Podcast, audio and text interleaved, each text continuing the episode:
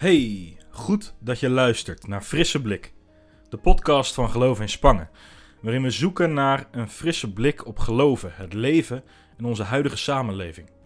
We proberen te ontdekken hoe het verhaal van God, een verhaal van hoop, anders kijken en nieuw leven, ons kan helpen in ons eigen leven, waarin de kraan soms lekt, kinderen je telefoon laten vallen en alle andere dingen die samen het leven zijn. Oftewel, een frisse blik op het echte leven. In deze brief aan de gemeente in Korinthe moet Paulus keer op keer pijnlijke confrontaties aangaan. Er gaat van alles mis in de gemeente. Maar Paulus' waarschuwingen en adviezen worden ondermijnd door een rebelse groep in de gemeente. Ze schilderen hem af als onindrukwekkend, als een amateur zonder gezag.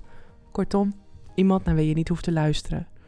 En valse leraren vertellen de dingen die mensen wel graag willen horen. Ze vragen er ook nog geld voor. Paulus zit dus in een moeilijke positie. Hij moet bewijzen dat hij van God de credits heeft gekregen om met gezag tot deze gemeente te spreken. Hij moet door de weerstand heen zien te breken om tot het hart van de mensen te komen. Hoe zit dat bij jou? Ervaar jij wel eens weerstand als je in de Bijbel leest of naar een preek luistert? Kun je voorbeelden noemen waarin jij groeide als mens en als gelovige, omdat iemand jou een eerlijk, eerlijke feedback gaf?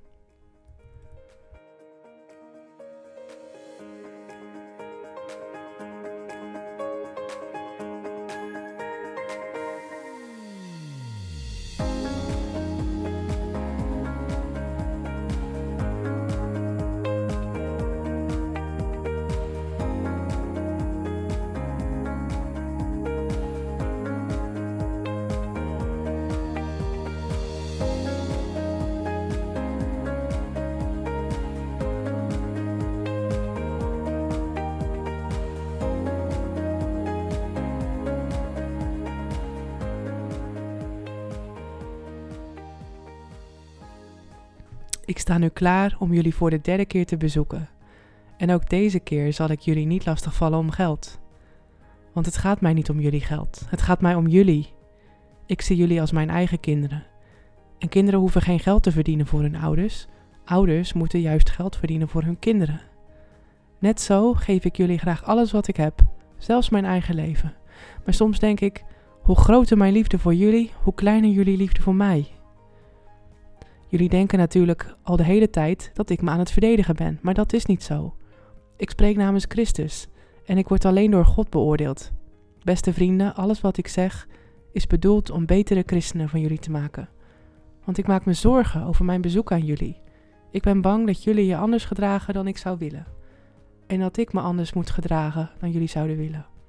Ik ben namelijk bang dat jullie alleen maar aan jezelf denken en jezelf belangrijker vinden dan anderen. Dat jullie roddelen en slechte dingen over elkaar vertellen.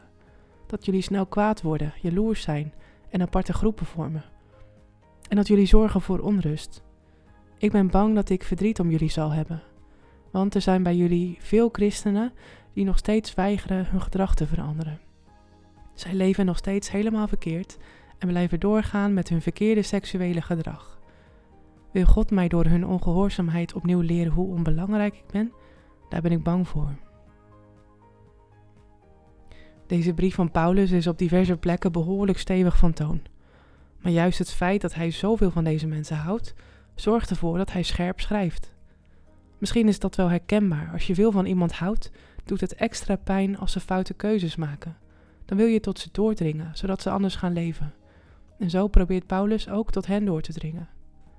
Want het doet hem verdriet dat het er niet zuiver aan toe gaat in de gemeente. Het zou er goed toeven moeten zijn. De gemeente zou bekend moeten staan vanwege onderlinge liefde en zorg voor mensen binnen en buiten de gemeente.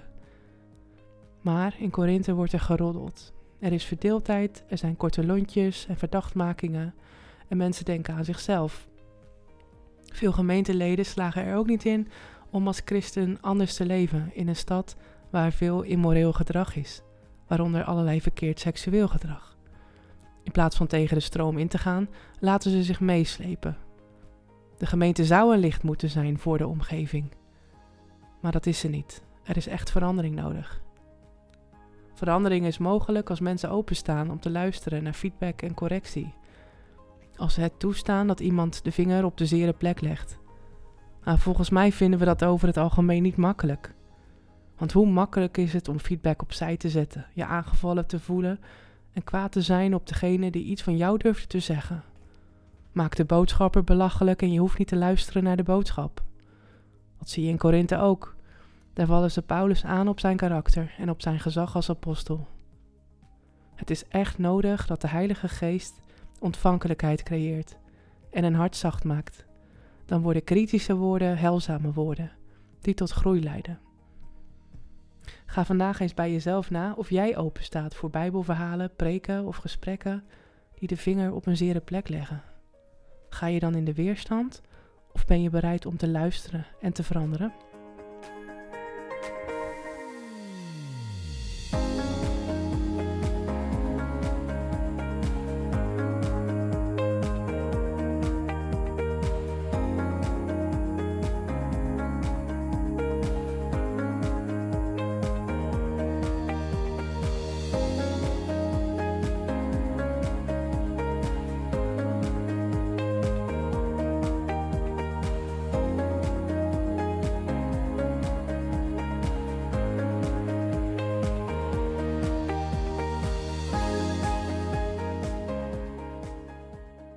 Gebed om mee af te sluiten. Heere God, u heeft onze groei voor ogen. U wil dat we vrucht dragen in ons leven. En daarvoor is het ook nodig dat we soms gecorrigeerd worden en uitgedaagd worden om alle gebieden van ons leven aan u te wijden. Maak ons hart ontvankelijk voor correctie door uw Heilige Geest. In Jezus' naam. Amen.